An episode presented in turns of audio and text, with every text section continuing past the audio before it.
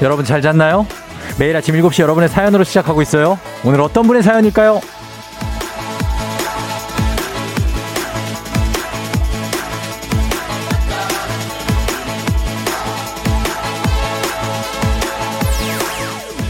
2995님, 매일 아침 버스에서 마주치는 남자 때문에 너무 설레요. 쪽지라도 전하고 싶은데 여친 있으면 어떡하죠?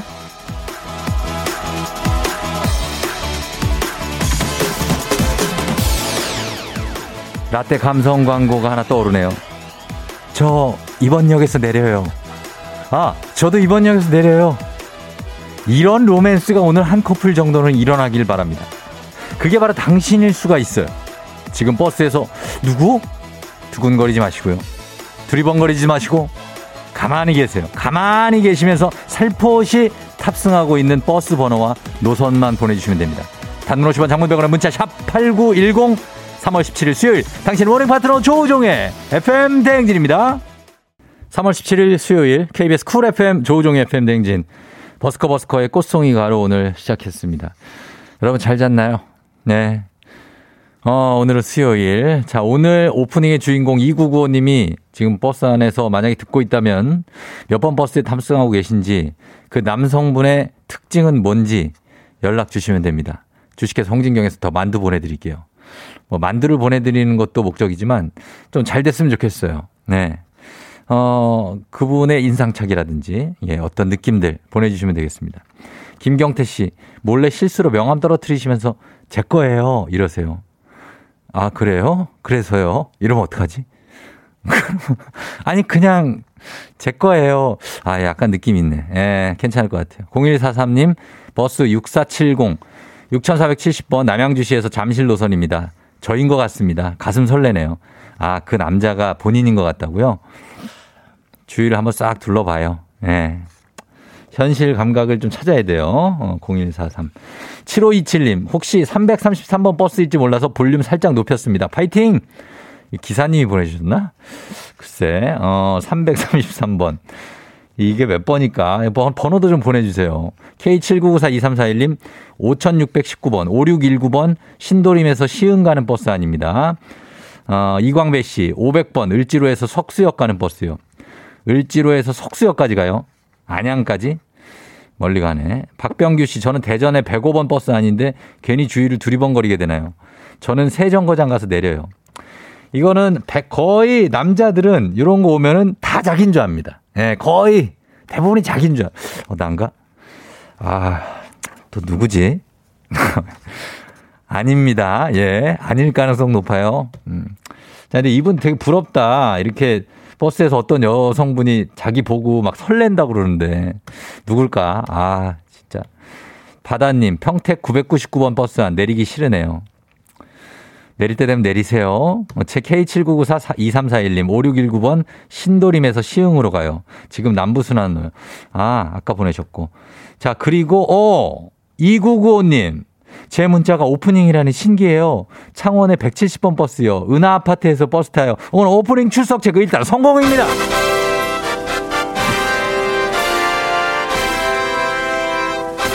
자, 그러면서 여러분, 예. 자, 170번 버스에 그 남성분의 인상착의가 들어와 있습니다. 남성분은요, 검은색 봄짬바를 입고 있대요. 봄짬바 오랜만에 들어요. 봄짬바. 그리고 검은 마스크를 끼고 청바지 차림이라고 하십니다. 검은색 얇은 봄 점퍼에다가 마스크는 당연히 꼈겠고, 청바지 차림. 아, 이것만으로는 너무 이런 분들이 많아서. 근데 또 자기랑 또 나인가? 예, 그러지 마요. 창원의 170번 버스, 과연 은하아파트 쪽에서 사랑이 이루어질지, 예, 일단 기대해봅니다. 2995님께 저희가 선물 더 만두 보내드리면서, 지금 버스 안 로맨스가 아니더라도 버스에서 FM댕진을 듣고 계신 분, 탑승 버스의 번호 그리고 노선 보내주시면 저희가 소개해드리고 추첨을 통해서 선물도 보내드리도록 하겠습니다. 단문 50원, 장문 100원에 문자 샵 8910으로 보내주시면 돼요. 지금 가고 있으면. 그리고 애기 아플자 여러분, 틀릴 것 걱정하지 마시고 일단 저와 함께 문제 푸시면 재밌습니다. 예, 신청 많이 해주세요. 이것도 역시 샵 8910 문자로만 신청하실 수 있습니다. 자, 날씨 알아보도록 하겠습니다. 기상청 연결해보죠. 최영호 씨, 오늘 날씨 전해주세요.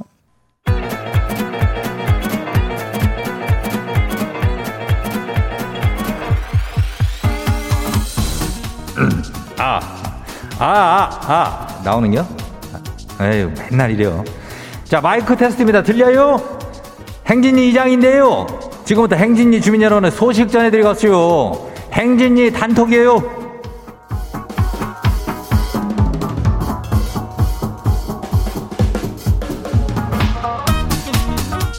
예, 행진이 단톡 소식 다 들었슈? 못 들었슈? 오늘 이슈. 내가 어제 황사가 심해가지고 앞이 안 보여가지고 외출을 안 했슈.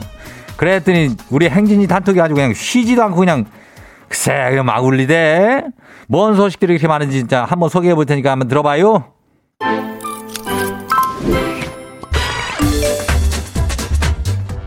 첫 번째 거시기는 최연두 주민이 소식이에요. 30일 된 딸이 어젯밤에 울다 엄마라고 했어요. 엄마 이렇게 말했다니까요. 안 믿어도 진짜 했슈. 아이고 했겠지 뭐. 안 했으면 내일 할게요. 자, 두 번째 거시기 가요. 2167이요? 주민이요? 예. 이장님, 김영대 씨 소식 들었슈? KBS 학교 2021에 출연 확정이래요. 우리 행진이 새 작품 들어갈 때마다 나오기를 계약했잖아요. 계약한 거는 지켜줘야죠. 아니 뭐 나는 뭐 우리 영대 씨 뭐 보고 싶어 그러지. 자, 다음 소식 가요. 거시기 1260이요. 예. 1260. 읍내에 있는 미용실 원장님이 서울 가서 신기술을 배워왔대요. 요즘에 투톤 염색? 그게 뭐 서울에서 인기라든지 글쎄 행진이 대표로 내가 먼저 해봐야 되지 않겠어요? 그래서 나는 뭐 무슨 색으로 할까? 나는 연두색으로 한번 해볼까? 이게 모내기도 지금 들어가는데 색깔 한 두 개만 골라줘봐요. 거시기 김원회 청년회장 와쇼. 청년회장도 고생이 많어. 요즘 최고의 재테크는 파테크인 거 아시죠? 이번 파테크에서는 내가 아주 대박 나시오. 지금 베란다에 파가 몇 뿌리나 꽂혀 있는지 이거 온 집안에 파 냄새 진동이요. 축하요. 요즘에 파 많이 해요? 자, 마지막 소식이요. 3213. 뭘 그렇게 먹고 와? 뭐요? 주먹밥이요? 일 나간다고. 도너츠요? 그게 뭐요? 이장님, SNS 열어봐요. 크림 가득 들어간 빵빵한 도넛 사진 보이죠? 이거 요즘 줄 서서 먹고 품절이라 없어서 못 먹는 아주 인기템이에요. 벼르고 버려다가 얼마 만에 특템인지 먹어보니까 왜 인기 있는지 알것이오. 아주 그냥 뭐 살찌는 그런 맛이요. 맛있었단 얘기예요. 거시기요.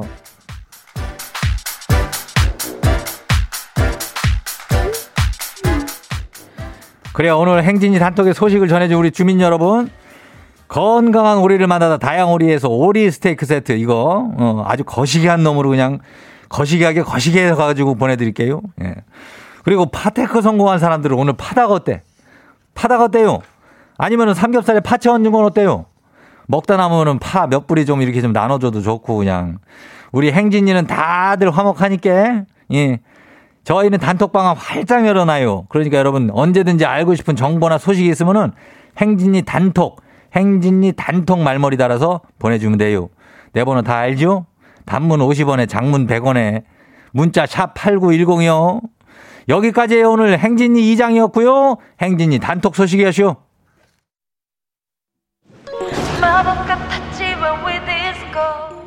JYP 앤 선미 When We Disco.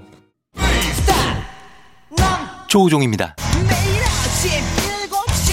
조우종의 FM댕진을 진행하고 있어요. 아침 7시에는 제가 하는 라디오 좀 틀어주세요. 망설이지 말고 틀어주시면 됩니다.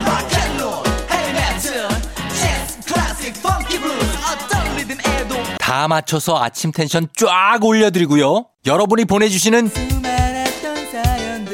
제가 맛깔나게 소개해드리고 선물도 푸짐하게 드리니까요. 혹시라도 다른 라디오 듣고 계셨다면 조우종의 FM 대행진.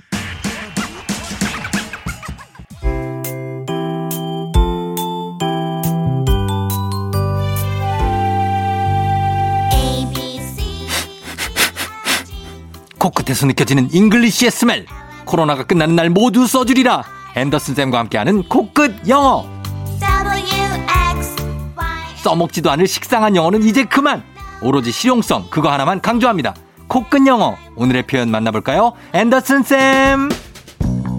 Good morning everyone, 앤더슨입니다. 요즘은 우리나라에서도 공유 킥보드 등의 개인 이동수단을 쉽게 볼 수 있죠. 해외여행지에서도 돈을 받고 킥보드나 세그웨이 등의 탈 것을 대여해주는 곳이 있는데요. 이런 곳에서는 보통 보증금, 디파짓을 받고 반납할 때 돌려주는 것이 일반적이죠. 이때 유용하게 쓸 수 있는 표현이에요. 보증금이 있나요? Is there any deposit? 실제 상황에서 만나보시죠. Ready, action! Welcome to Jay's Bikes. What would you like to ride today? I'd like to rent a scooter today. Is there any deposit? Yes. The deposit will be $15, and we'll give you $10 back when you return your vehicle.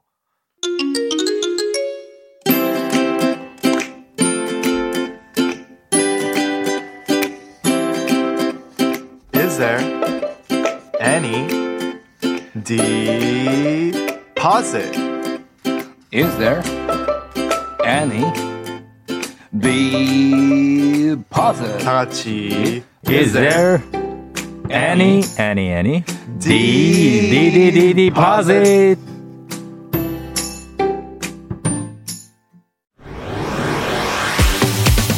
FM 대행진에서 드리는 선물입니다. 당신의 일상을 새롭게 신일전자에서 핸드블렌더, IT 전문기업 알리오 코리아에서 알리오 시계 무선 충전기, 70년 전통 독일 명품 브랜드 스트라틱에서 여행용 캐리어, TV박스 전문업체 우노큐브에서 안드로이드 10 호메틱스 박스큐, 주식회사 한독에서 쉽고 빠른 혈당 측정기 바로젠, 건강한 단백질 오론밀에서 오론밀 시니어 단백질 쉐이크, 프리미엄 스킨케어 바이리뮤에서 부활초 앰플, 일동 코스메틱 브랜드 퍼스트랩에서 미백 기능성 프로바이오틱 마스크팩, 행복한 간식 마술 떡볶이에서 온라인 상품권, 문서서식 사이트 예스폼에서 문서서식 이용권, 헤어기기 전문 브랜드 JMW에서 전문가용 헤어드라이어, 대한민국 면도기 도르코에서 면도기 세트, 메디컬 스킨케어 브랜드 DMS에서 코르테 화장품 세트, 갈베 사이다로 속 시원하게 음료, 온가족이 즐거운 웅진 플레이 도시에서 워터파크 앤 온천 스파 이용권, 첼로 사진 예술원에서 가족사진 촬영권, 천연 화장품 봉프레에서 모바일 상품 교환권, 판촉물 전문그룹 기프코, 기프코에서 텀블러 세트, 하루 72초 투자 헤어맥스에서 탈모 치료기기, 아름다운 비주얼 아비주에서 뷰티 상품권, 지그넉 순간 지그넉 비피더스에서 식후 유산균, 의사가 만든 베개 시가드 닥터필로에서 3중 구조 베개, 브랜드 컨텐츠 기업 유닉스 글로벌에서 아놀드 파마 우산, 한식의 새로운 품격 사홍원에서 제품 교환권, 자연과 과학의 만남 뷰인스에서 올인원 페이셜 클렌저, 건강한 기업 오트리 푸드빌리지에서 재미랩 젤리 스틱, 향기로 전하는 마음 코코도르에서 디퓨저, 쫀득하게 씹고 풀자 바카스맛 젤리 신맛, 유기농 생리대의 기준 오드리선에서 유기농 생리대, 후끈후끈 마사지 효과 박찬호 크림과 메디핑 세트를 드립니다. 저희가 드린 선물 소개해드렸습니다. 예, 정재훈 씨가 저기 그 버스에 썸탄 그분 인상 차이가 저희 신랑이랑 너무 비슷한데 불안하네요. 저희 신랑도 버스 타고 출근하거든요. 사랑이다, 사랑이야. 걱정을 하지 마요. 예, 이런 인상 차이인 분들이 한 4만 명 정도가 지금 출근 중이에요. 예, 걱정하지 마. 신랑 잘 가고 있을 거예요. 전화해봐. 안 돼. 불안하면. 아이고, 참, 걱정도 팔자네. 그래. 음악을 들으면서 마음을 차분하게 간다 생각하면서 박미경의 기억 속의 먼 그대에게 듣겠습니다. 애기야 풀자 좀 더 신청해주세요. Yeah, 조우종을 울려라. 우리 모두 종을 울려라. 출근길 FM 대행진을 할 때 때마다 종을 울려라. 다시 조우종을 울려라. 지금은 FM 대행진을 할 때 정정정정정정을 울려 정정정정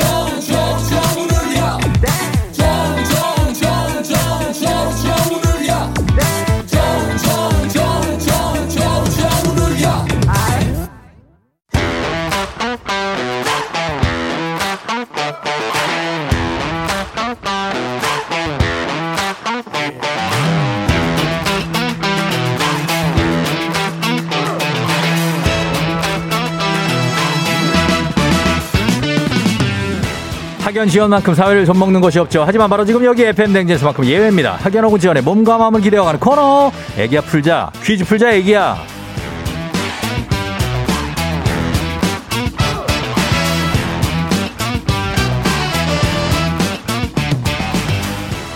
학연지연의 숟가락 살짝 얹어보는 코너입니다. 애기 아플자 동네 퀴즈. 올해에도 정관장 파일하기 여성들에게 면역력을 선물합니다. 학교의 명예를 걸고 도전하는 참가자. 이 참가자와 같은 학교 혹은 같은 동네에서 학교를 나왔다면 아니면 그 근처에 살고만 있어도 바로 응원의 문자 보내주시면 되겠습니다. 이분들께도 추첨 통해서 저희가 선물 푸짐하게 드립니다.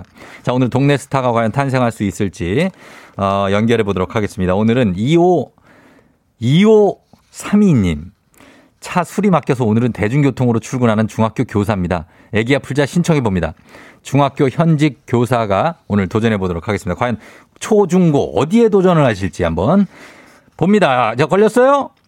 여보세요? 난이도 하 10만 원 상당의 선물을 거는 초등 문제, 난이도 중 12만 원 상당의 선물을 거는 중학교 문제, 난이도 상 15만 원 상당의 선물을 거는 고등학교 문제 어떤 거 선택하시겠습니까?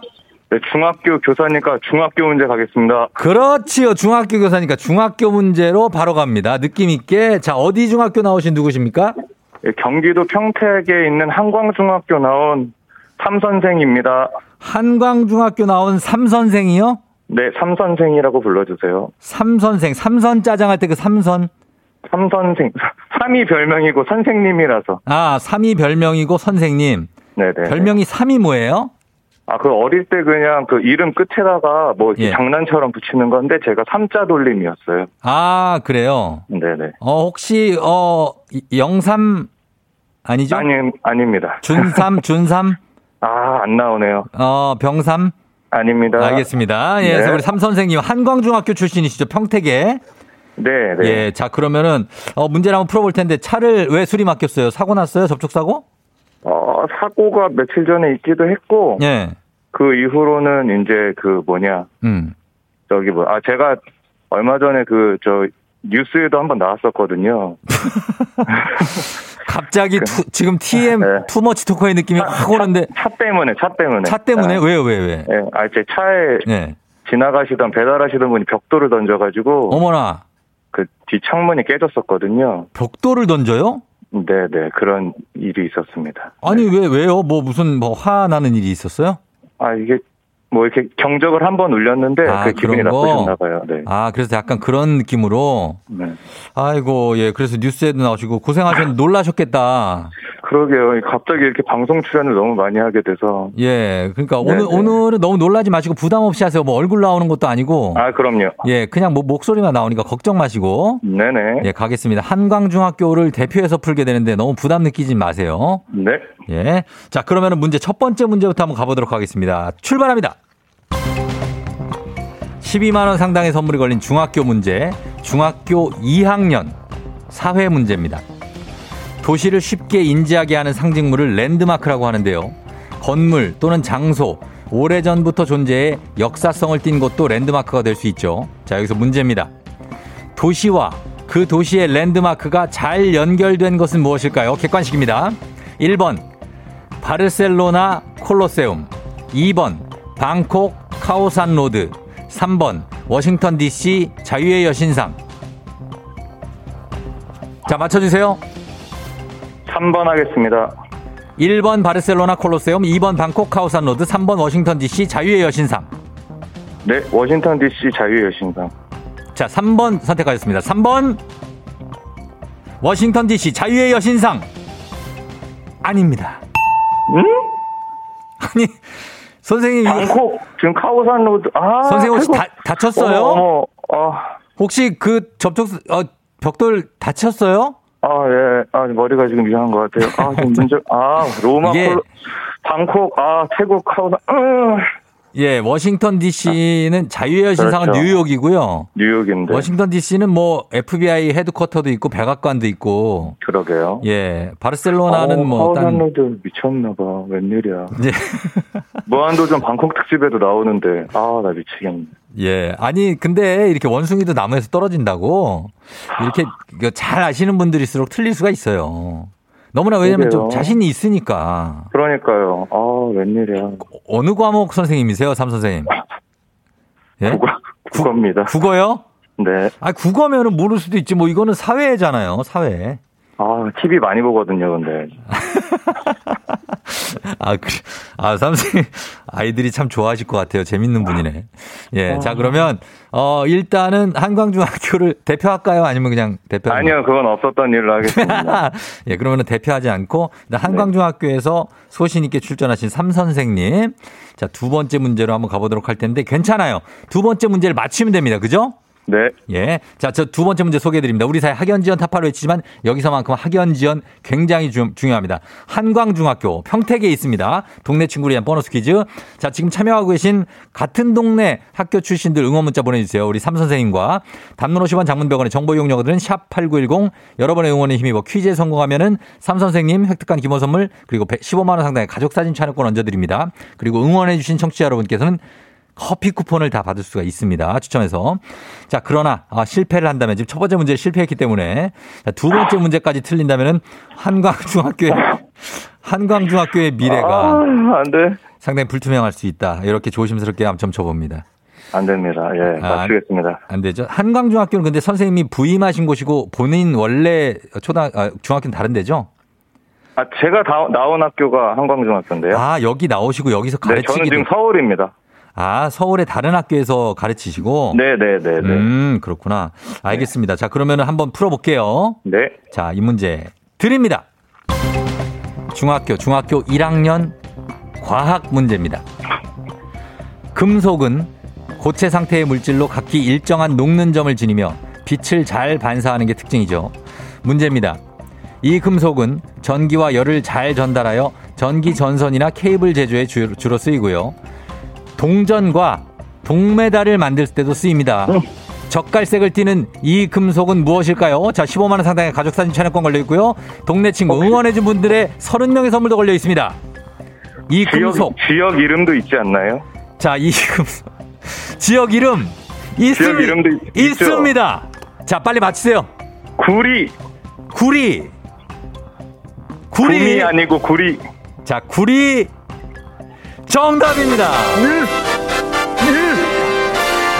아, 정말. 아, 예, 왜요? 아, 손이 너무 막 떨리고 지금 또 틀리면 이 개망신이라서 진짜. 예, 정말 개까지는 아니고 그냥 대망신인데. 네. 정답 맞춰주셨습니다. 예, 구리죠.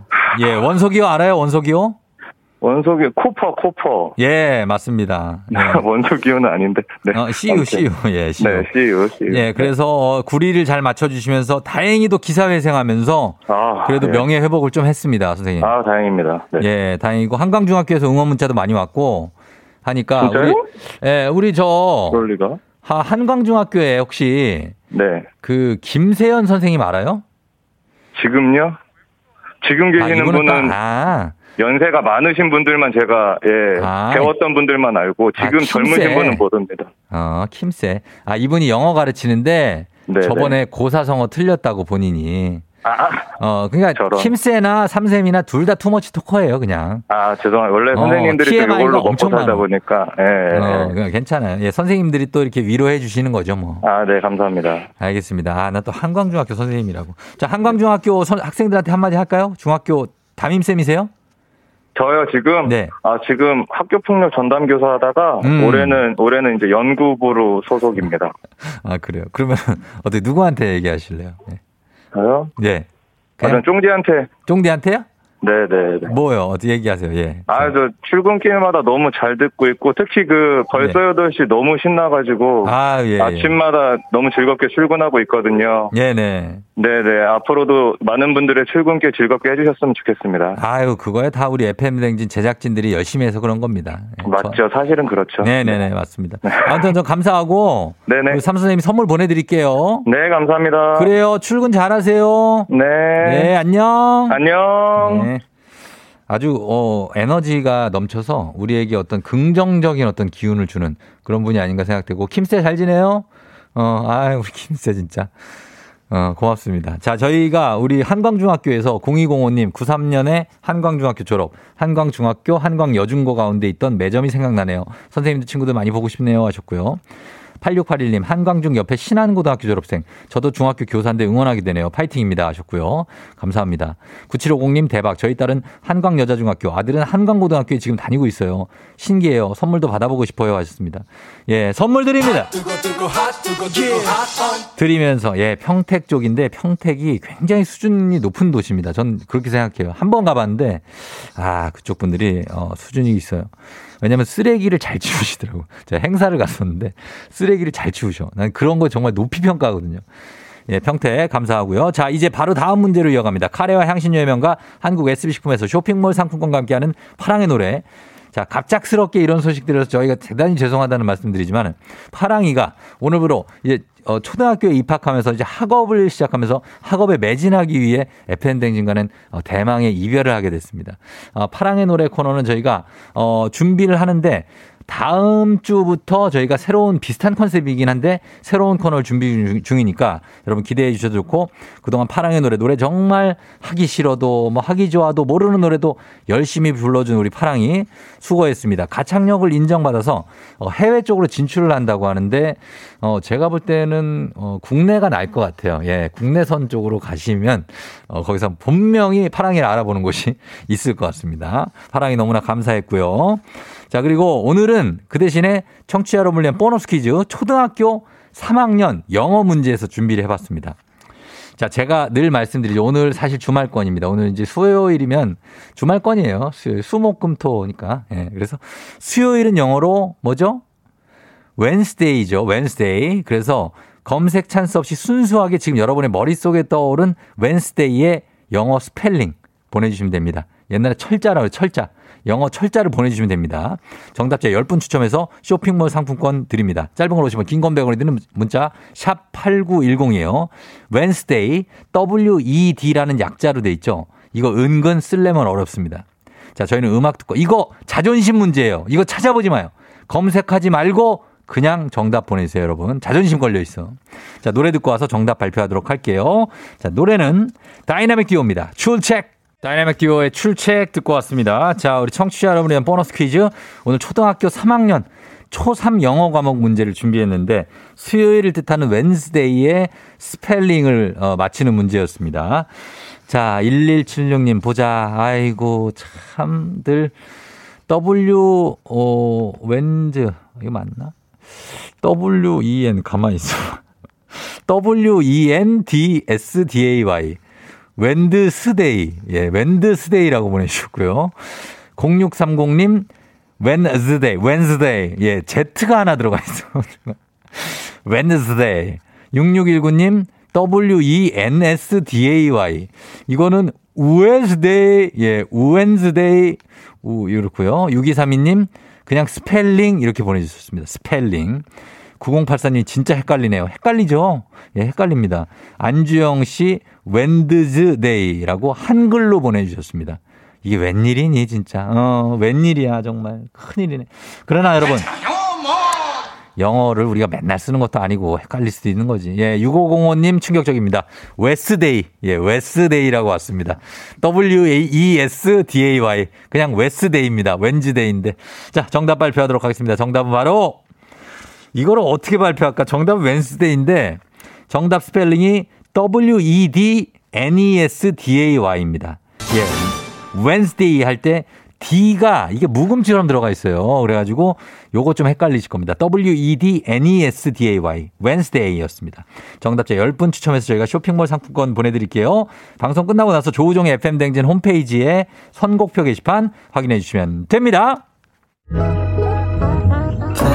너가 아침에 나올 때 다시 나를 봐주지 않을까 생각해 다시 또 play 혹시 내가 힘겨울 때 나에게로 걸어와 버튼을 눌러줄 수 있니 please play play radio and play play on it play play 조종의 FM 댕진 play play radio and play play on it play play 조종의 FM 댕진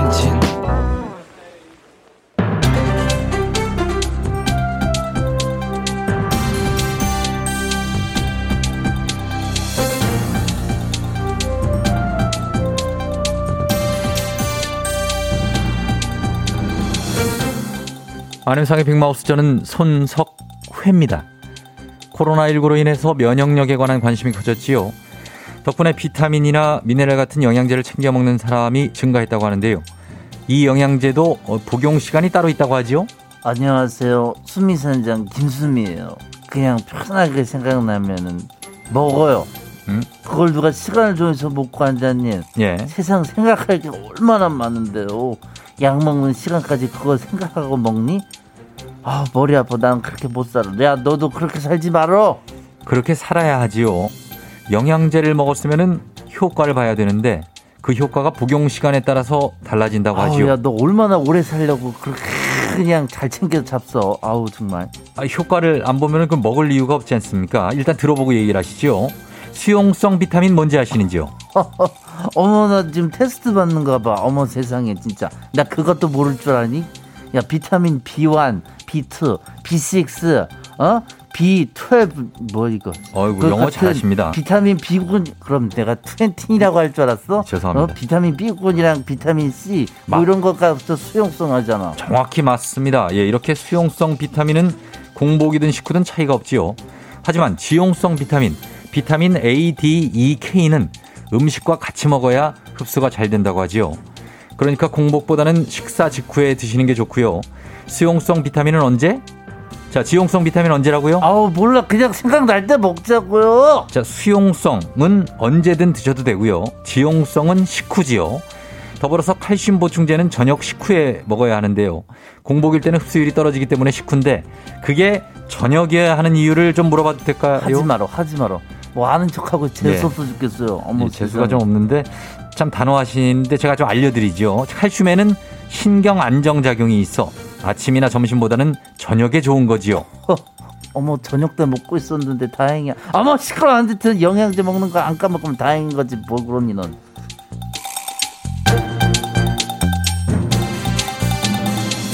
다음 소식입니다.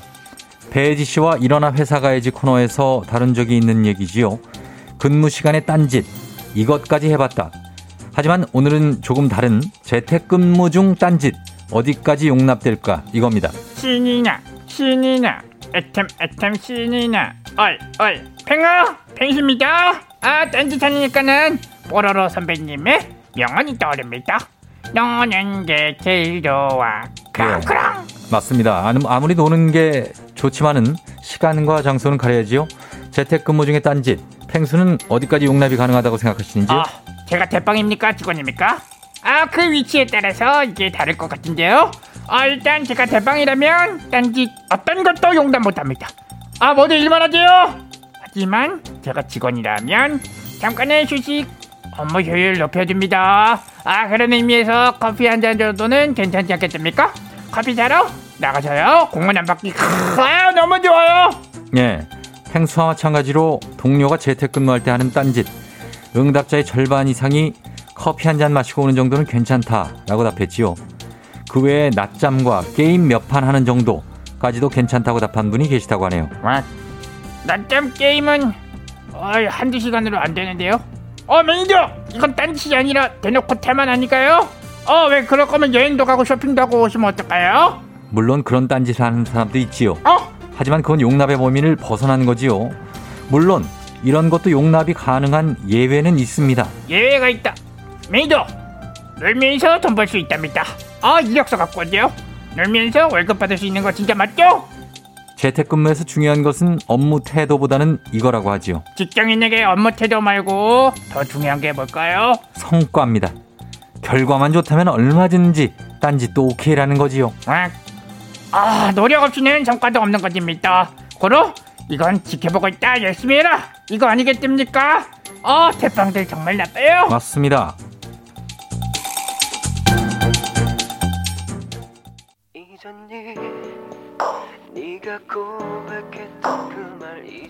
정말 오랜만에 듣죠? 예, H의 이전이 나가고 있는데 여러분 이 노래 잊지 않았죠? 이 곡 듣고 저희는 어떻게 벌써 8시로 다시 돌아올게요.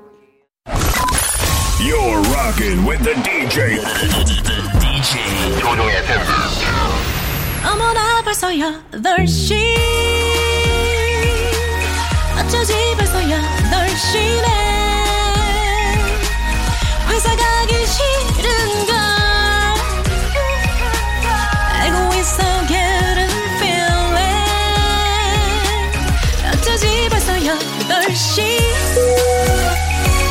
안녕 여러분, FM댕진 기장 조우종입니다. 안전에 완전을 더하다 티웨이 항공과 함께하는 벌써 8시요.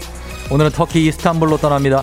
즐거운 비행하시면서 지금 수요일 아침 상황 기장에게 바로 알려주시기 바랍니다. 단문 50원, 장문 100원의 정보 이용료가 드는 문자 샵 8910, 콩은 무료입니다. 자, 그럼 비행기 이륙합니다. 갑니다. Let's get it!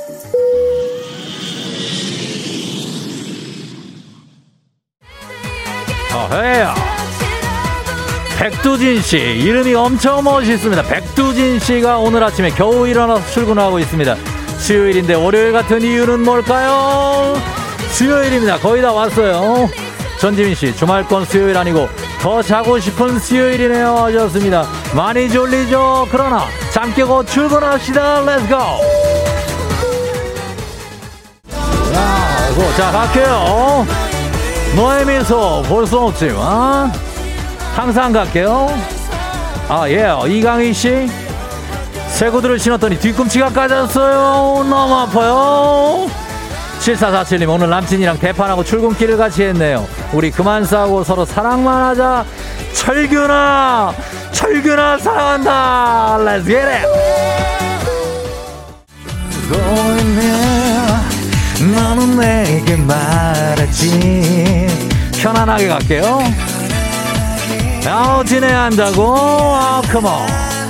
김유경씨 출근길에 패딩이 저뿐이에요. 난 아직 추운데 유유유.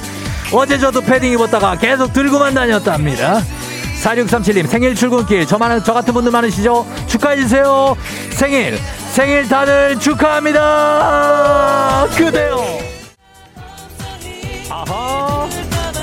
K80125881님 이 아들 초등학교 6년 아들 교통안전지도 순번인 걸 깜빡했어. 지금 씻지도 못하고 학교하고 있어요. 바쁜 아침이네요. 엄마들 수고가 많습니다. 해민세님 파랑이 엄마입니다. 파랑이 많이 응원하고 예뻐해 주셨던 이모 삼촌 감사해요. 아침 출근하는 이모 삼촌들 힘내주고 싶어하는 파랑이도 즐겁게 노래했다고 하는데요. 파랑아 잘 가라. 컴온. FM댕진 벌써 8시요. 가장 먼저 터키 이스탄불에 도착했습니다. 탁심 광장 쪽으로 가면 탁심. 볼거리 먹을거리가 아주 많습니다. 케밥이 오리라 우리나라 돈으로 1,000원도 안 합니다. 걷다가 깜짝 놀라지 마세요. 지금 들리는 이 소리는 그냥 경전 읽는 소리입니다. 여기는 이슬람 국가라 이런 소리가 어딜 가도 다 들립니다.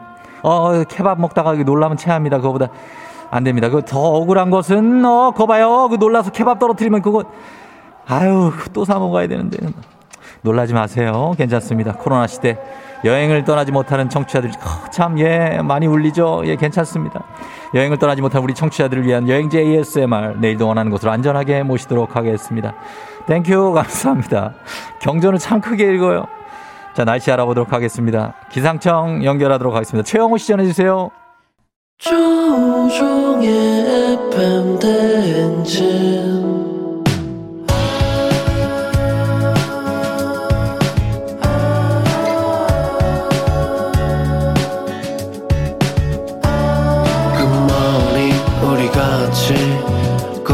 행진 서로의 이야기를 나누며 꽃을 피워봐요. 조종의 FM 대행진.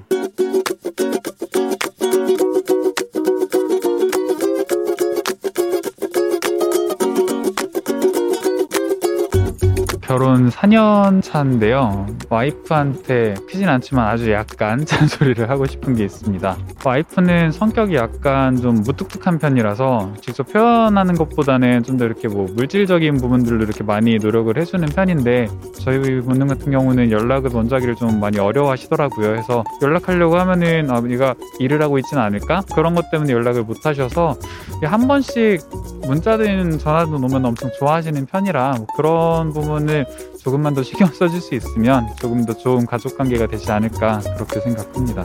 선희씨 지금도 참 많이 이해해주고 많이 신경 써주고 참 여러가지로 고마운 게 참 많은데 장모님이랑 장인어른은 그래도 가까이 계시니까 한 번씩 직접 뵙고 인사드리고 뭐 그럴 수 있어서 참 좋은데, 우리 집은 그래도 약간 멀다 보니까 요즘 또 코로나도 있고 해서 잘 찾아뵙지도 못하고 해서 좀 마음이 걸려요.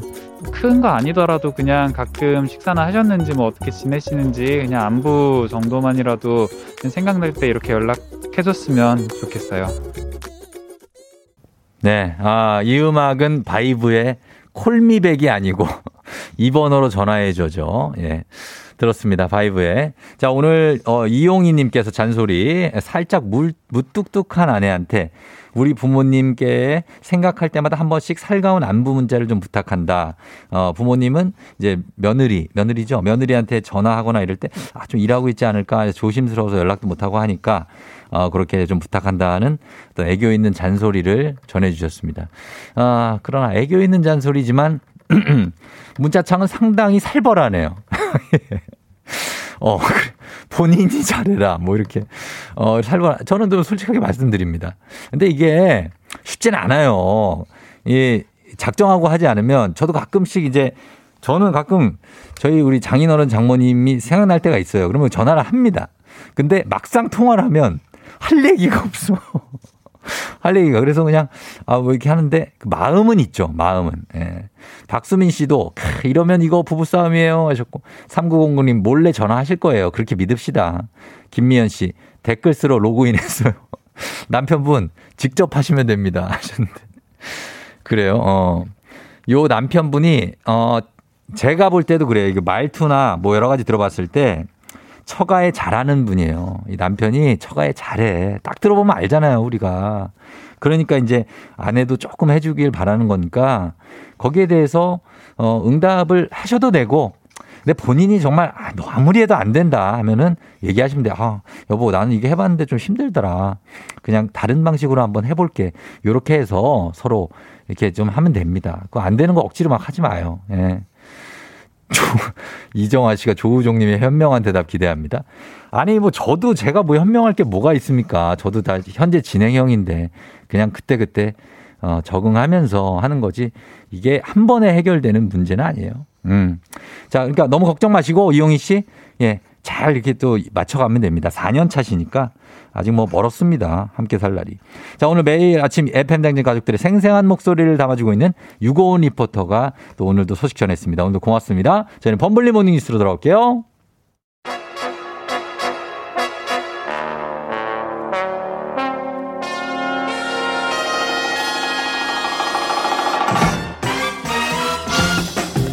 범블리 모닝 뉴스, 매일 봐도 반가운 KBS 김준범블리 기자와 함께합니다. 네, 예. 안녕하세요. 범블리도 사실 이제 조금 어떻게 보면은 그 상남자 스타일이잖아요, 그죠? 제가요? 아니, 농담이에요. 네. 농담이에요. 쌍꺼풀이 상남자들은 쌍꺼풀 8개씩 아니죠, 없어요. 예, 네. 그래가지고 그렇긴 한데 이제 이런. 그 방금 들었죠? 예, 들었습니다. 쉽지 않은 문제, 그죠? 이런 거. 정말 어려운 문제죠, 이거. 제가 뭐 주변에 제가 후배들한테도 결혼하는 남자 후배들한테도 얘기하는데 뭐라고 해요? 이건 인류가 해결하지 못하는 문제다. 누구도 풀 수 없다. 예. 그죠. 그러니까 이 상대 부모님한테 이렇게 막 되게 너무 가족같이 하기가 쉽지 않아요, 그렇죠? 그렇게 해주면 좋은 거지만 좋은 또 그렇게 건데. 못한다고 해서 그게 잘못은 아니니까. 잘못이 아니에요. 절대. 예. 그건 잘못이 아니에요. 예, 뭐 자연스러운 거죠. 그러니까요. 예. 김준범 기자 잘 하고 있습니까? 뭐 본인 뭐 잘하려고 노력한다고 생각은 하는데. 예. 모르겠습니다. 뭐 받아들이시는 분들이 어떻게 받아들이시는지. 예. 참 이게 뭐라고 답변하기 곤란한 주제예요. 그럼 뭐 어떻게 그 장인 장모님한테 한마디 하실래요? 아니요. 뭘 깜짝 놀래요? 뉴스 아시죠? 아니 그 정도로 깜짝. 예. 네. 자, 알겠습니다. 그러면 첫 번째 소식은, 자, 저희가 이제 LH 소식을 계속 전하고 있는데, 네. 지금 여야가 특검 도입에 합의를 하면서 뭔가 이게 좀 그물살을 타는 분위기입니다. 예, 어제 오후에 네. 분위기가 확 바뀌면서 특검을 하기로 여야가 합의를 했습니다. 네.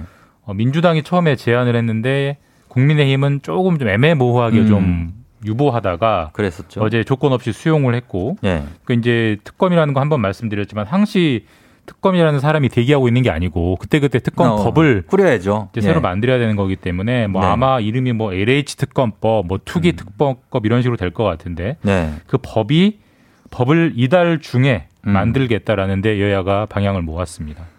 그래서 지금 이제 우리나라에서 특검을 많이 했죠. 10번 넘게 했죠. 최순실 특검도 있었고 예. 최근에는 드루킹 특검도 있었고 그렇죠. 다 세보면 드루킹 특검이 이번 정부 들어와서 한 마지막 특검인데 13번째 특검이었고 예. 그럼 LH 특검 같은 경우는 14번째 특검이 되겠죠. 특검을 하겠다고 합의는 됐지만 이제 이 법을 만드는 과정에서 그렇죠. 항상 악마는 디테일에 있다고 그것 때문에 여야가 좀 싸울 거예요. 그러니까 그러겠네요. 특검이라는 사람을 임명을 해야 되니까 네.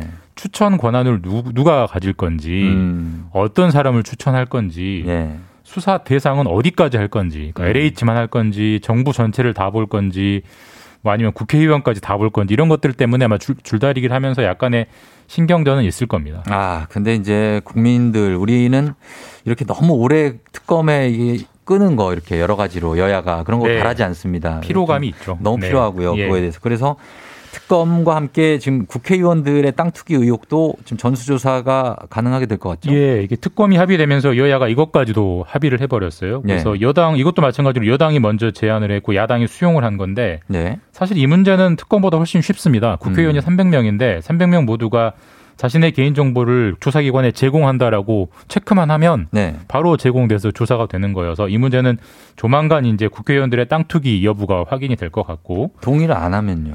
동의를 안 하면 다른 사람 다 동의 안 하는데 본인만 동의 안 하면 그건 뭐 당연히 의심을 받겠죠. 지탄을 받기 때문에. 기사가 나겠네요. 예. 현실적으로 그렇게 되지는 쉽진 않을 거예요. 네네네. 그리고 다만 한 가지 변수는 국민의힘이 국회의원만 하지 말고 뭐 고위공무원이라든지 그다음에 또 선출되는 공무원들이 뭐 시장, 도지사 같은 지자체장들도 다 하자라고 지금 제안을 해서 전수조사가 대폭 확대될 수도 있고 뭐 그렇습니다. 아, 그래요. 이게 어디까지 갈지 모르겠습니다. 진짜 지금 의혹이 터진 김에 끝까지 가는 것 같은데 이제 발본색원을 한다는 건데 여야가 이렇게 시원하게 의견 일치를 본 것도 사실 보기 드문 일입니다. 예, 분명히 그런 대해서. 점이 있습니다. 모처럼 좀 시원하게 가는 측면이 있는데 근데 뭐 여당이든 야당이든 분명히 정치적 계산은 있습니다. 왜냐하면 지금 LH 의혹, 이 신도시 투기 의혹이 이달 중에 끝날 거냐 그러지 않을 거잖아요. 상당히 오래 갈 거란 말이에요. 그렇겠죠. 근데 당장 다음 달에 선거 있고 또 멀리 보면 대선까지 있기 때문에 여기서 어떻게 우리가 스탠스를 취하는 게 이 선거에 유리하느냐를 당연히 계산하고 있는 거고 그러니까 최대한 일종의 선명성 경쟁을 하는 거죠.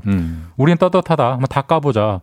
오히려 구린 건 너희 아니냐. 이런 쪽으로 이제 상황을 몰고 가는 건데 그래서 이제 시원하게 합의가 됐는데 다만 여당이든 야당이든지 상당히 불안할 거예요. 왜냐하면 불안하죠. 이제 나올 다 거거든요. 까보자고 합의는 했는데 나올 거예요. 어디서 뭐가 나올지를 본인들도 모르잖아요. 우리 편에서 나올지 저쪽 편에서 나올지 그렇죠. 또 어떤 내용이 나올지 그래서 굉장히 불안한 상황일 텐데 어쨌든 합의가 돼서 판이 벌어졌기 때문에 올해 내내 이 문제는 정말 어디서 뭐가 나올지 모르는 알 수 없는 좀 튄 럭비공처럼 어디로 튈지 모르는 인화성 높은 소재가 돼버렸습니다. 이제. 그렇지만 이제 우리 입장에서는 이제 유권자들 입장이나 국민 입장에서는 굉장히 이제 분별력 있는 선택을 할 수 있어서 이런 선명성 경쟁은 유권자에겐 좋은 거죠. 아주 좋은 것 같습니다. 그거는 좀 지켜보겠습니다. 그리고 다음 뉴스는 얼마 전에 미국이 북한의 막후 접촉을 제안했었는데 이제 북한이 뭐 묵묵부답이었다 이런 얘기를 했는데 때마침 오늘 지금 미국 국무부 그리고 국방부 장관이 한국에 오죠? 예, 두 장관 모두 한국에 오고 지금 한반도 이슈가 한동안 좀 잠잠했었는데 다시 이제 바이든 행정부가 좀 진용을 갖추면서 다시 좀 수면 위로 떠오르는 분위기고 오늘 미국 국무부 국방부 장관 두 사람이 우리나라에 와서 우리나라 각각 카운터파트 외교부 장관, 국방부 장관과 오늘도 만나고 내일도 연달아 이틀 만납니다. 여러 가지 의제가 있겠습니다만 당연히 북한 문제, 그러니까 북핵 어떻게 할 거냐, 대북 제재 어떻게 할 거냐 그리고 앞서 트럼프 행정부 때 북한이 이제 트럼프 행정부랑 어떤 합의들을 했었잖아요. 그 합의를 계속 이어갈 거냐 아니면 다 없던 걸로 하고 새로 할 거냐 이런 것들을 이제 회담 테이블에 올려놓고 논의를 할 것 같습니다. 북한이 예의주시를 하고 있을 것 같은데 그 연장선상에서 요즘에 QUAD, 쿼드라는 단어가 뉴스에 자주 나오던데 한미 회담에서 이 안건도 다뤄지나요? 예, 아마 다뤄질 것 같은데 말씀하신 대로 QUAD, 쿼드 그러니까 어려운 영어 단어인데 이게 사전 찾아보시면 4명의 그렇죠. 4개의 이런 접두사예요. 근데 이게 지금 어떤 용어로 쓰이냐면 지금 중국을 견제하기 위해서 4개의 나라가 모였다. 미국, 나라죠? 일본, 호주, 인도. 일종의 4인조를 꾸린 겁니다. 근데 세계 지도에서 한번 위치를 생각해 보면서 점을 한번 이어보시면 미국, 일본, 호주, 인도. 예. 그럼 중국을 뺑 이렇게 둘러싸는 모양이 나와요. 그러겠네요. 그 사람들이, 그 나라들이 모여서 우리가 한번 중국과 싸워보자라는 안보협의체 이름이 쿼드거든요. 그게 예. 최근에 뉴스에 많이 등장하고 있고 오늘 우리나라 한미회담에서도 아마 거론이 될 것 같아요. 아, 한미회담에서 이게 거론이 되면은 우리 입장에서는 상당히 그쵸? 좀 난처할 것 같은데. 그러니까 방금 뭐 시어머니와 며느리 사이에 낀 네. 남편처럼 미국과 중국 사이에서 우리는 굉장히 이제 난처한 처지가 되는 거죠. 여기 이게 우리가 들어오란 얘기입니까? 미국이 사실 우리나라와 직접적인 관련은 없는 이슈예요. 그런데 우리나라 회담이 이 얘기를 굳이 꺼내는 거는 미국이 대장이 돼서 4인조 그룹을 만들었으니 5인조가 되라는 거예요? 너희도 끼어라 라는 취지의 요구를 하려는 겁니다. 다만 그 요구가 너희 안 끼면 혼나라고 이렇게 노골적으로 요구할지 아니면 뭐 끼워주면 좋고 아니면 껴기 힘들면 지지라도 해줘 이 정도일지는 아직은 모르겠어요. 어쨌든 요구가 있기 때문에 우리 입장에서는 중국이 최대 수출국이기 때문에 그렇죠. 경제 문제 때문에 중국이랑 사이가 안 좋아지면 힘들어지거든요. 그럼요. 굉장히 난처하고 곤란한 입장이 되는 거죠. 예, 오늘 한번 회담을 기대해 보도록 하겠습니다. 자, 여기까지 듣겠습니다. KBS 김준범 분리 기자와 함께했습니다. 고맙습니다. 예, 내일 뵙겠습니다. 네.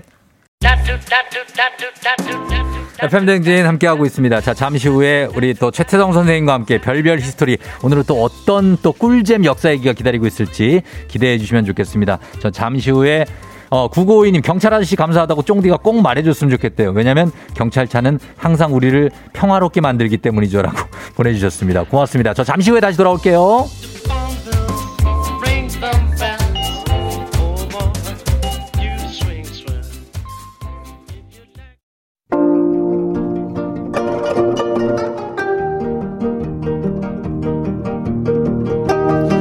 별별 히스토리를 모르거든 역사에 대해 논하지 말라. 재미있는 역사 이야기 별별 히스토리.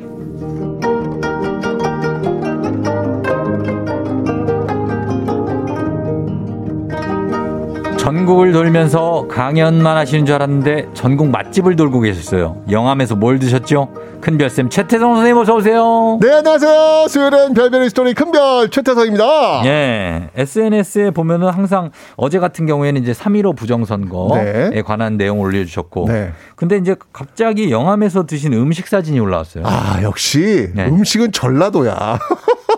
너무 맛있어요. 남도 음식 드셨어요? 네, 갔는데 저 처음 먹어본 게 뭐냐면 어란 아세요? 아, 들어봤어요. 저 처음 들어봤고 처음 먹어봤는데 못 먹어봤어요. 그렇게 귀하답니다. 어란이 비싸고요. 이게 숭어알인데 숭어알을 한 9번 10번 정도 말리는 거예요. 아. 참기름 바르고 말리고 이게 굉장히 손이 많이 가는 작업이라서 귀하고 비싼데 요게 이제 캐비아 같은 거. 그렇죠. 약간 그 녹여가지고 이 혀 끝에다가 녹여가면서 술안주로 마시면 너무 맛있는 그런 음식이었어요. 아, 진짜. 아, 그리고 이 낙지탕탕이 이건 낙지탕탕 호로로 이렇게. 아니, 낙지랑 그 고추장 육회를 같이 비벼가지고 그걸 다시 밥에다 넣고 다시 비벼가지고 와, 진짜 쫙 맛있다. 먹는데 와, 이 식감이 그건 맛있다. 정말 너무 맛있었습니다. 아, 근데 그런 걸 왜 드시고 오신 거예요? 제가 그 왕인 박사 영암이 그 왕인 박사 출생지예요. 그 백제 박사였는데 왕인 아직기? 그렇죠. 일본의 왜 천자문화하고 농어를 전달했던 일본 고대 문화의 어떤 그 출발점이 되었던 그런 인물인데 거기 그 촬영을 갔는데 그 촬영하면서 먹은 기가 막히더라고요. 전라도 영암으로 갑시다. 그래서 촬영을 그렇게 대충 하셨다고. 네, 맞습니다. 네. 자, 오늘도 퀴즈를 시작해볼까요? 네, 오늘 퀴즈 시작하겠습니다. 자, 이번엔 좀 한자 실력을 한번 우리 청취자분들과 한번 나눠보도록 하겠습니다. 한자 실력입니다. 청취자분들, 화이팅! 상중하 중에 뭡니까, 난이도가? 상이에요? 네. 아, 어렵네, 또. 어렵습니다. 이거 갑니다. 자, 고양이를 한자로 뭐라고 부를까요? 보기 나갑니다. 1번 묘, 2번 구, 3번 저, 4번 마, 고양이 뭐 이렇게 찾는 거죠. 우리 청취자들의 수준이 이거 어렵잖아요. 이 정도면 중하예요. 힌트 드립니다. 무덤? 예. 아니, 그런 거 안 줘도 돼요? 다 맞힌다니까요. 한자인데. 고양이를 한자로 묘, 구, 저, 마라는 거 아니에요? 그렇죠. 예. 뭐 알지 그럼. 그래요? 좋소. 어디 한번 보겠습니다. 네, 한번. 자, 단문 50원, 장문 100원, 유료 문자 샵 8910 무료인 콩으로 정답 보내주세요. 추첨 통해서 10분께 선물 드리는데요. 자, 방송 중에 사연 보내주신 분들께는 한 분 추첨해서 2020년 올해의 책 필독서 역사의 쓸모 선생님이 직접 사인까지 해서 드리니까요. 사연도 많이 보내주시면 되겠습니다. 혹시 저 강원도 네. 월정사 한번 가보신 적 있어요? 오대산 월정사요? 그렇죠, 그렇죠, 그렇죠. 완전 가봤죠. 누구랑? 그때요? 아이, 그런 거 아니에요. 제가 설마 월정사를 뭐 다른 여자랑 갔겠어요? 아니에요. 엄마랑 갔어요, 엄마. 엄마도 여잔데 어떻게 엄마랑 갔어요? 아니 눈이 갑자기 너무 아니, 당황한 눈빛을 아니 그게 아니라 오대산까지 어떻게 그 멀리를 지금 머리에서 왜 얼굴 왜 빨개져요? 아니에요. 선생님이 더 빨개요 지금. 아니 근데 제가 다른 건데 네. 정말 이 대한민국에서 가장 겨울길이 이쁜 곳이라고 맞아요, 제가 맞아요. 추천을 드리고 싶은데 특히 네. 정말 소복하게 그 눈 내린 날 그 전나무 숲길을 따라 월정사로 올라가는 길은 정말 감탄입니다. 아, 그래요? 이 하얀 눈에요. 이 푸른 전나무의 그 어울림이란 아, 거기서 꼭 해볼 게 있어요. 뭔데요? 왜냐하면 연인과 함께 가셨다면 음악을 틀어야 돼요. 어떤 음악을 트냐면 네. 러브스토리 주제가 라라라라라라라라라 이거 튼 다음에 예. 나 잡아봐라 하면서 이제 들어눕는 거야. 그러면 눈 그림자가 만들어질 겁니다. 거기서 사진 착각 이거 평생 추억으로 남습니다. 아 이게 너무 예뻐요. 너무 예뻐요. 저는 못 찍어서 엄마랑 가가지고 진짜로 엄마랑 갔다니까요. 제 동생이랑 엄마랑 아빠랑. 왜 자꾸 이렇게 강조해요? 월정사 간 게 너무 기억에 남아요. 이때 진짜로. 너무 예뻐요. 근데 네. 사실 이제 월정사에서 끝나는 게 아니거든요. 네. 거기서 좀 걸어가지고 좀 올라가면 한 2시간 정도 올라갈 거예요. 네. 상원사가 또 있습니다. 아. 가보셨어요? 아니, 거기 상원사. 대부분 이제 월정사까지 있는데 나중에 시간 되시면 네. 걸어서 한번 상원사까지 한번 올라가 보시는데 이 상원사에 참 네. 재미난 이야기들이 많이 숨어 있습니다. 아, 그래요? 상원사. 혹시 고양이 기르세요? 아, 아니요. 저는 강아지를 주로 길러요. 강아지? 네. 네. 개 구자. 예. 예. 그렇지. 예. 이런 말이 있죠. 뭐야? 인간은 개를 가축화했지만 고양이는 인간을 가축화했다. 아, 맞아요. 그렇죠. 그래서 고양이와 함께 있는 사람을 뭐라고 하는지 혹시 아세요? 고양이와 함께 있는 사람? 예. 글쎄요. 고양이와 나 뭐라고 그러죠? 아, 그거 잘 모르시는구나. 네. 집사라고 한대요. 집사. 야, 그건 알죠. 그러니까. 집사님이라고 하죠. 그러니까 고양이를 저는 이제 키우지 않아 잘 모르는데 이 조선시대도요. 네. 고양이를 참 아끼고 아꼈던 왕이 있어요. 아, 그래요? 예. 네. 자, 우선 조선 초기 세조. 세조 아시죠? 세조 알죠. 예, 세조. 이 단종. 되게 난폭한 왕이 나중에 단종 죽이잖아요. 그러니까. 어린 조카 죽이잖아요. 예. 그 세조 이야기를 좀 한번 해보도록. 수양대군이요? 그렇죠. 수양대군 네, 세조. 예. 제가 이 월정사에서 걸어 올라가면 상원사가 있다고 했는데 네. 상원사에 가시면요. 네. 진짜 깜짝 놀랄만한 돌로 만든 조각이 하나 있어요. 그게 뭐냐면 고양이 석상이 있어요. 아, 그래요? 네, 상원사에 가시면 고양이 석상이 있는데 자, 왜 절에 고양이 석상이 있을까요? 글쎄요. 뭔가 얽힌 무슨 이야기가 있을 것 같은데. 그렇죠. 여기에 사연이 있는데 이 세조가 또 이 상원사가 아주 기도빨이 아주 끝내주는 곳이에요. 아, 그래요? 예, 그래가지고 이 세조가 이 영험하기로 소문난 상원사에 기도를 하러 간 겁니다. 네.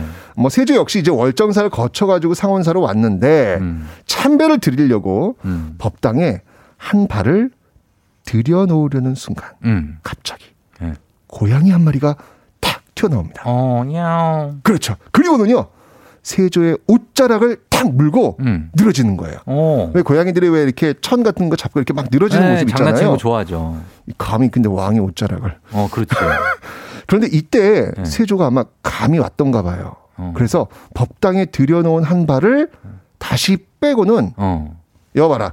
이 법당안을 한번 뒤져보도록 하여라 라고 명을 내립니다. 네. 어떤 일이 벌어졌을까요? 아, 의심이 좀 많은 분이네 세조가. 왜냐하면 이번 일이 개유정난을 통해 가지고 사실은 좀 정상적인 방법으로 왕이 오른 사람이 아니기 때문에 그렇죠. 예, 언제든 자기를 좀 노리는 사람이 그렇죠. 그렇죠. 네. 그러니까 어떤 그게 본능적으로 왔던 것 같아요. 네. 이야 이게 웬일이야?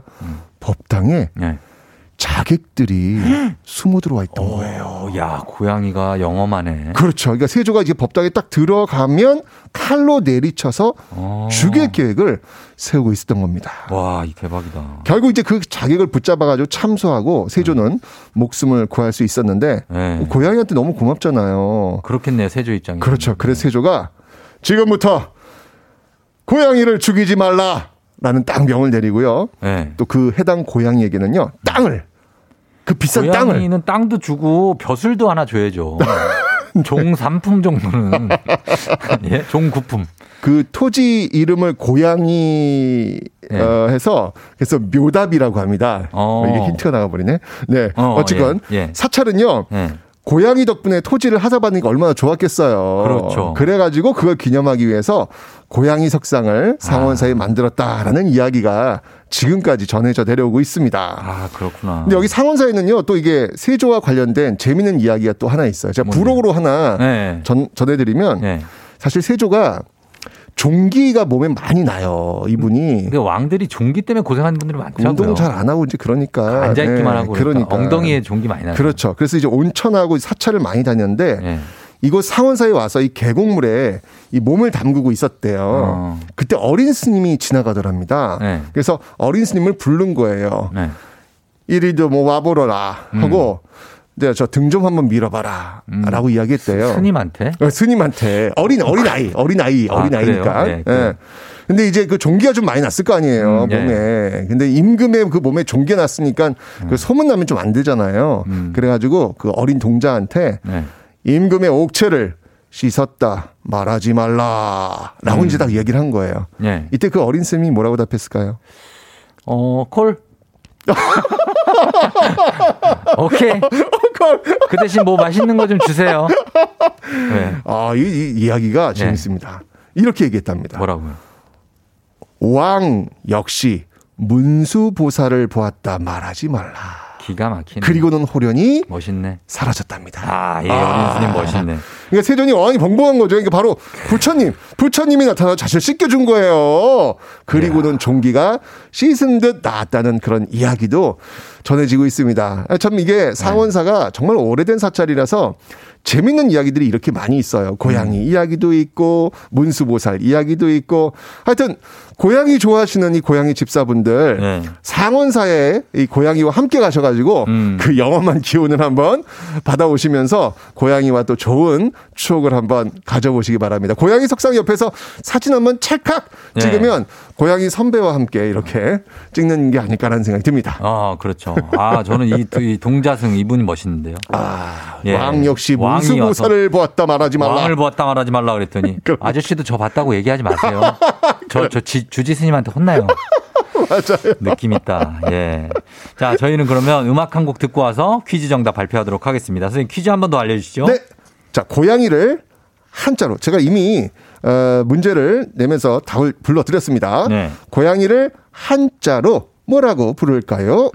1번 묘, 2번 구, 3번 저, 4번 마. 자, 맞춰주시면 되겠습니다. 고양이를 한자로 단문 50원 장문병원에 드는 유료 문자 샵 8910 무료인 콩으로 정답 보내주세요. 저희 추첨을 통해서 10분께 선물 드립니다. 음악 듣고 올게요. 캐스커 고양이와 나. 캐스커의 고양이와 나 듣고 왔습니다. 자, 오늘 별별 히스토리, 오늘 퀴즈 이제 정답 발표를 해야 되겠습니다. 자, 네. 과연 오늘 정답 뭐죠? 이거 어려울 줄 알았더니 많이들 잘 맞추시네요. 아, 이 4956님이 저 쫑디 라디오 청취자로서 문제 수준이 자존심 상한다고. 자존심 상한. 네, 우리 청취자들을 너무 낮게 보신 게 아닙니다. 아, 역시 대단하십니다. 발표해 주시죠. 발표합니다. 정답은 고양이 묘 1번이었습니다. 1번. 네. 예, 예, 고양이 효과가. 깜짝이야. 왜? 고양이 들어온 줄 알고 지금. 저희가 또 이런 건 준비합니다. 아, 예, 좋네요. 예, 1536님 고양이는 묘. 고양시 캐릭터가 고양이래요. 맞아요. 고양이. 맞아요. 제가 고양이 옷 입고 고양시에서 제가 강의한 적이 있어요. 고양이 옷을 입었었어요? 네, 그 고양시에서 요청을 해가지고 고양이 옷 입고 제가 강의한 적이 있습니다. 아, 선생님 딱 봐도 그냥 곰상인데. 고양이하고 거리가 좀 먼데. 그래요? 저는 개상. 선생님 곰상. 개성 곰상. 예. 6314님 밥은 묘. 5대3 월정사. 저희 아빠가 늘 이야기하시는 곳인데 아침부터 이야기 듣고 재밌네요 하셨습니다. 아 정말 오늘도 역사 이야기 세조와 관련한 이야기 재밌었습니다. 오늘자 성국회에서 친필 서명책을 포함한 선물 받으실 분들 명단 확인해 주시고요. 자 선생님 저희는 다음 주에 만나요. 예. 박학기 비타민 듣고 올게요. FM댕진 오늘 마칠 시간이 됐습니다. 오늘 끝곡은 어쿠스틱 콜라보의 묘해 너와 전해드리면서 마무리할게요. 여러분 오늘도 하루 잘 보내고요. 오늘도 골든벨 울리는 하루 되시길 바랄게요.